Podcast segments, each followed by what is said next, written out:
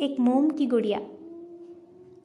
बेजान सी काया देखने में भोली भाली, पर था उस पर किसी का साया। हेलो, नमस्ते एंड सत इस बार की मूवी है द बॉय ये मूवी है एक डॉल के बारे में, जिस डॉल का नाम होता है ब्राहिम इस मूवी की बिगनिंग होती है एक सीन के साथ। एक सीन, एक एडवर्टाइजमेंट जो कि इब्राहिम के मम्मी पापा न्यूज़पेपर में देते हैं।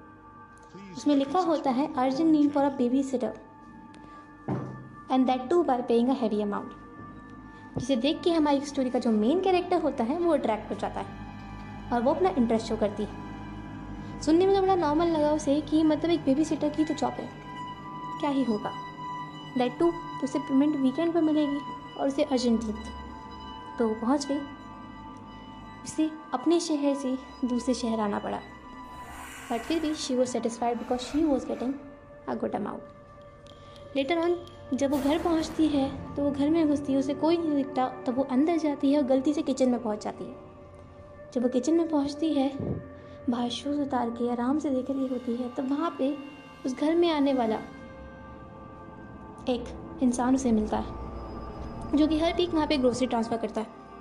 उसे मिल के उसे पता चलता है कि हाँ हाँ वो गलत घर में नहीं है, वो सही घर में है। लेटर ऑन जब उसको वो लेडी मिलती है मतलब ब्राहिम की मम्मी तो उसे पूछती है कि तुमने शूज़ क्यों नहीं पहने? तो उसने कहा, मैंने बाहर उतार रखे हैं। और जब वो बाहर जाती है तो उसके शूज़ गायब। जब ब्राहिम की मम्मी इस सब चीज़ों को देखती है तो वो कहती है कि ब्राहिम बहुत शैतानी करता है। पर चिंता मत करो, वो तुम्हारे जूते वापस कर देगा।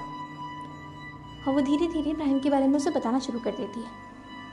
और वैसे ही हमारी स्टोरी के जो मेन कैरेक्टर मतलब वो लड़की मतलब क्रेटा, उसकी नज़र जाती है उनकी फैमिली फ़ोटो पे, जिसमें वो लेडी मतलब इब्राहिम की मम्मी, पापा और ब्राहिम था, जो कि एक छोटा सा आठ नौ साल का बच्चा था उस फ़ोटो में।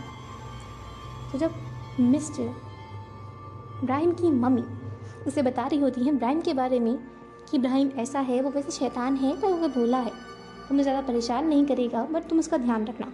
हम एक या डेढ़ हफ़्ते में आ जाएँगे। तो उनकी बातें सुन रही होती, थोड़ी एक्साइटेड होती है, सोचती कि एक बच्चा ही तो है, संभाल लूँगी। बट बात आती है जब उससे मिलने की तो जब ब्राहिम के पापा खड़े होते हैं उसके सामने तो कहते हैं कि हम तुम्हें ब्राहिम से मिलवाते हैं। जब उसके पापा हटते हैं तो उसके पीछे एक डॉल होती है।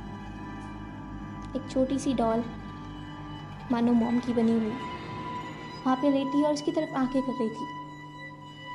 उस चीज़ को देख के वो हंसने लगी। कहने लगी कि एक डॉल को परवाह की क्या ज़रूरत क्या आप सच में इसे डॉल मानते हो? क्या सच में आप इसे बेटे के लिए ट्रीट करते हो? ये तो एक डॉल है। आप क्या कर रहे हो?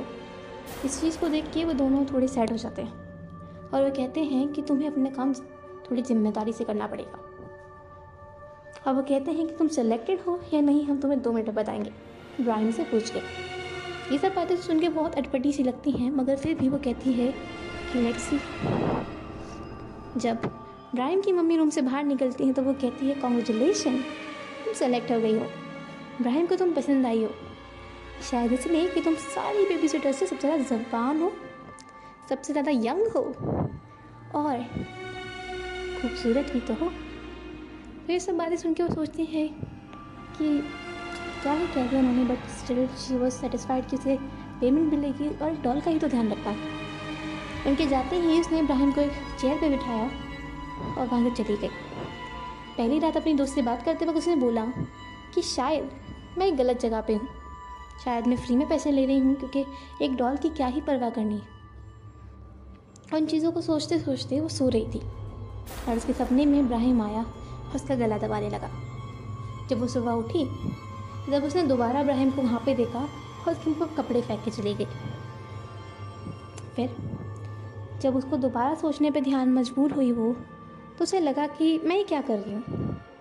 नेक्स्ट डे जब वो लड़का मतलब जो उनके घर में ग्रोसरी स्टोर राइड करता है, वो लड़का वापस आता है, तब उससे पूछती है कि इब्राहिम क्या है? तब उसे बताता है कि एक हादसे में इस कपल ने अपने बेटे को खो दिया। वो था इब्राहिम का बर्थडे तब से वो कपल इस डॉल को ही अपना बेटा मानता है। और उसको अपने बेटे की तरह ट्रीट करता है। इन बातों को सोच के उसने सोचा कि शायद ये एक अजीब बात है बट उसने कहा कि मैं ब्राहिम का ध्यान रखूँगी क्योंकि उसने खुद भी, भी अपना बच्चा खोया था जिससे कारण वो उस डॉल में अपने बच्चे को या फिर उस पेरेंट्स की फीलिंग को खुद फील कर पाती। मोर ओवर जो स्टोरी कंटिन्यू होती है तब आगे बढ़ते बढ़ते वो उसका ध्यान रखने लग जाती उसके साइड में उसको उसके रूम में रख के अपने काम में लग जाती। और एक दिन अचानक से कुछ होता है।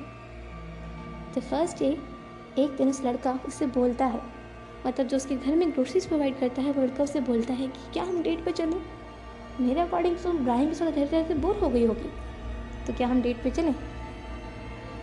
तो कहती है कि हाँ ज़रूर।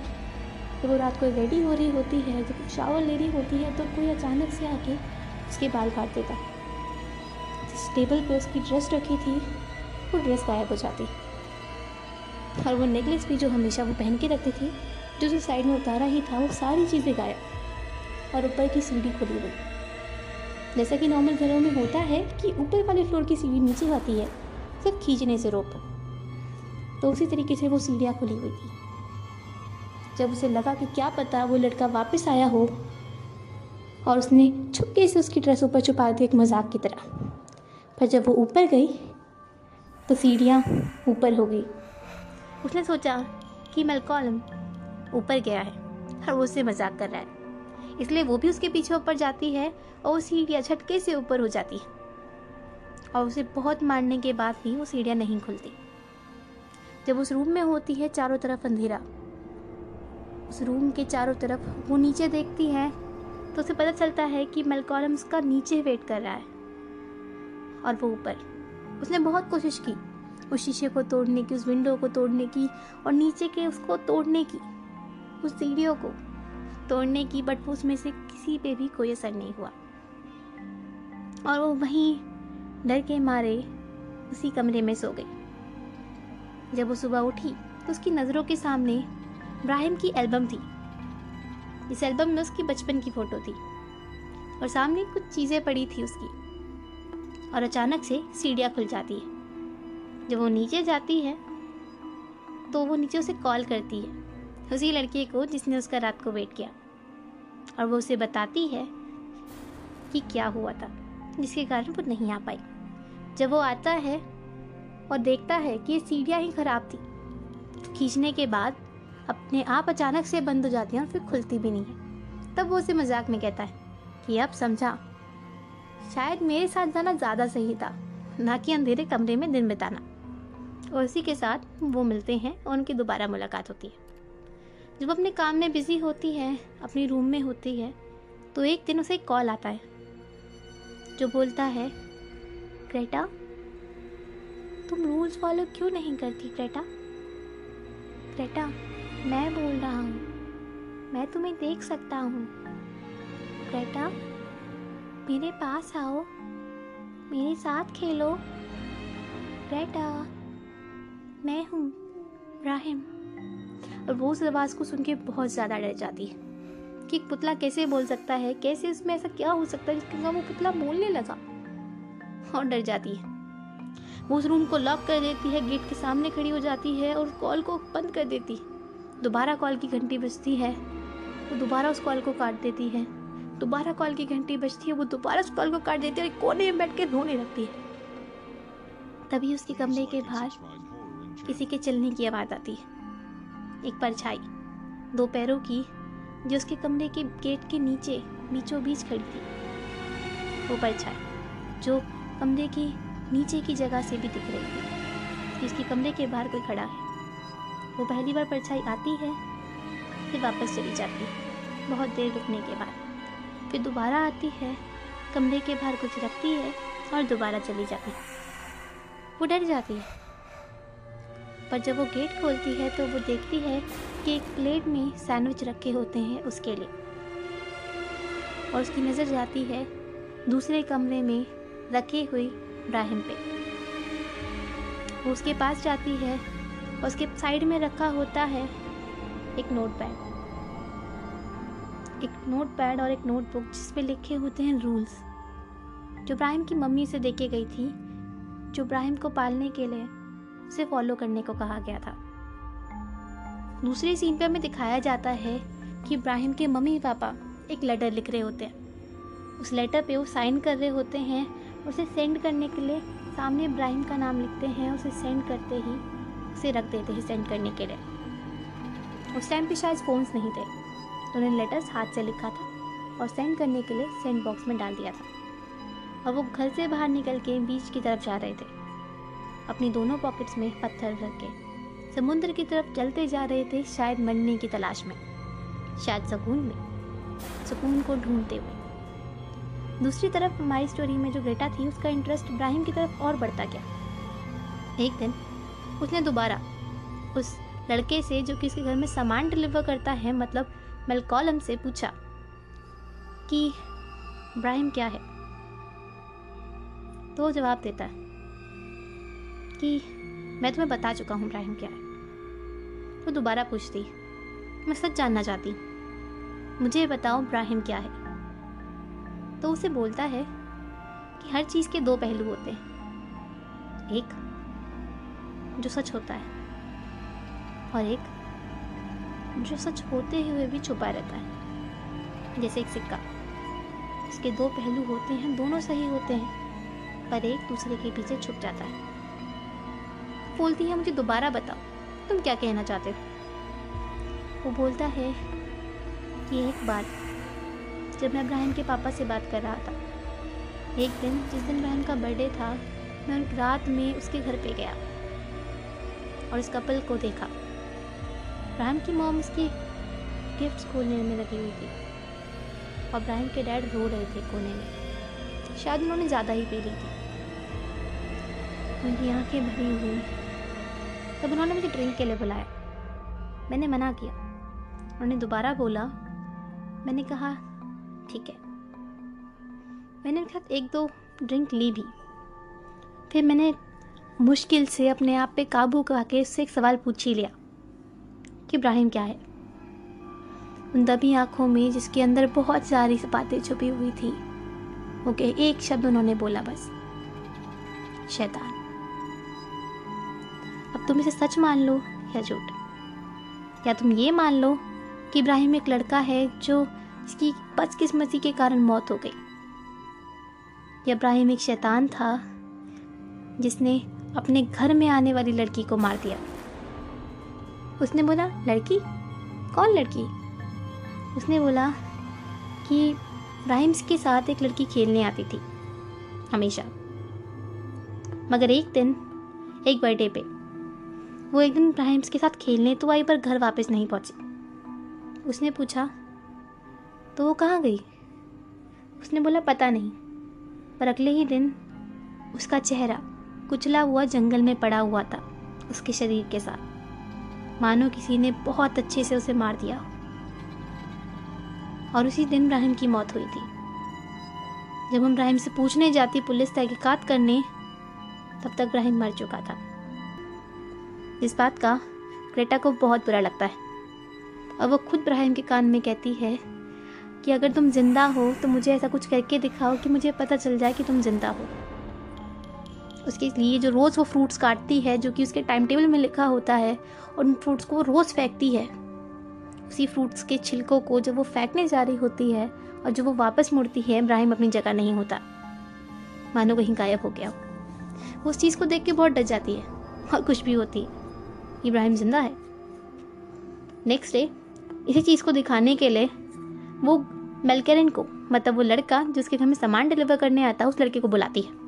और कहती है कि, मैं कहती थी ना, इब्राहिम ज़िंदा है। देखो, वो ज़िंदा है। उस जॉल को वो ज़मीन पे बैठाती है और उसके चारों साइड चौक का सर्कल बना देती है उसके शेप का। और अपने रूम में जाती है, उसके रूम का गेट लॉक करके और कहती है कि, इब्राहिम, अगर तुम ज़िंदा हो तो प्लीज़ कुछ करके दिखाओ। और तीन बार वॉल पे नॉक नॉक करती है। जब वो जाती है तो डॉल उसी जगह पे होती है जहाँ पे उसे छोड़ के गई। फिर वो उसे दोबारा कहती है कि, इब्राहिम, प्लीज़, मैं चाहती हूँ ये तुम्हें देखे। एक बार। और वो दोबारा उसका गेट बंद करती है, दोबारा अपने रूम में से लेके जाती है मलकनिन को और दोबारा अपने रूम के वॉल पे तीन बार नॉक करती है। जब वापस जाती है तो इब्राहिम वहाँ पे नहीं था। वो दोनों इस बात से शौक हो जाते हैं। अगले ही दिन उसका बॉयफ्रेंड उसके घर आ जाता है। एक्स बॉयफ्रेंड जिसके साथ वो पहले थी, जिससे वो पीछा छुड़वाने के कारण इस पार्ट टाइम जॉब पे आई थी। जिसका पा, जिसका एड्रेस उसकी फ्रेंड ने उसे गलती से दे दिया। जिसके कारण उसके घर पे उसे मनाने आया होता है। जब वो कहता है कि मुझे लगा था कि इस बार मैं तुम्हें मना नहीं पाऊँगा। सोचा कि तुम्हारे साथ तो अब बच्चा भी होगा। मगर तुम्हारे पास तो अब डॉल है तो तुम्हें ले जाने में आसानी होगी। और तभी मेलकेनन आ जाता है। वो कहता है कि ये यहाँ पे क्या कर रहा है? इसकी क्या ज़रूरत है? क्या तुमने इसे बुलाया? उसने बोला, मैंने नहीं बुलाया। उनकी बातों बातों में वो मेलकेन को भेज देती है उसके घर। कहती है कि तुम चले जाओ। मेलन, मेलकेन डल के मारे घर के बाहर, कार में ही सो जाता है। और उसका बंदा मतलब ग्रेटा का एक्स बॉयफ्रेंड उसके साथ रुकता है रात पर जब वो रात को रुकता है उसके साथ तो वो कोशिश करता है उसे कन्विंस करने की, अपने पास लाने की। मगर वो कहती है कि मुझे ब्राहिम को सुलाने जाना है। जब वो इब्राहिम को सुला रही थी, तब उसके कान में कह रही थी कि मैं कहीं नहीं जाऊँगी, मैं तुम्हारे साथ रहूँगी हमेशा। तुम चिंता मत करो, सब ठीक हो जाएगा। ये वापस चला जाएगा, मैं कहीं नहीं जाने दूँगी। और रात को अचानक से उसके बॉयफ्रेंड के चिल्लाने की आवाज़ आती है। जब उस रूम में जाती है और देखती है तो उसकी आँखों के ऊपर, उस शीशे के ऊपर लिखा होता है गेट आउट वो भी खून से। और उस खून की बूंदें उसके बॉयफ्रेंड के सर के ऊपर गिर रही थी, जिसके कारण उसकी आँख खुली। जब वो देखती है तो कहती है कि ये मैंने नहीं किया। और जब वो सामने देखती है तो वहाँ पे इब्राहिम का पुतला मतलब इब्राहिम रखा होता है। उस चीज़ को देख के वो कहती है कि इब्राहिम, तुमने क्यों किया? इस चक्कर में वो जब चिल्लाता है तो वो लड़का मेलकेरन जो उसके साथ उसका वेट कर रहा होता है कार में, उसकी सेफ्टी के लिए वो रूम में आ जाता है, उन तीनों के साथ। तब वो देखता है, उसे लिखे हुए तो वो कहता है कि तुम्हें पता नहीं है यहाँ पे क्या चल रहा है। ग्रेटा के एक्स बॉयफ्रेंड को। और वहाँ पे उसे समझाने लगता है कि तुम प्लीज़ यहाँ से चले जाओ प्लीज़ प्लीज़ चले जाओ। और उसे कन्विंस करते करते वो कहता है कि अगर तुम्हें लगता है इस पुतले ने सब कुछ किया है तो मैं इस पुतले को ही तोड़ देता हूँ। गुस्से में आके वो पुतले को ज़मीन पे मारता है।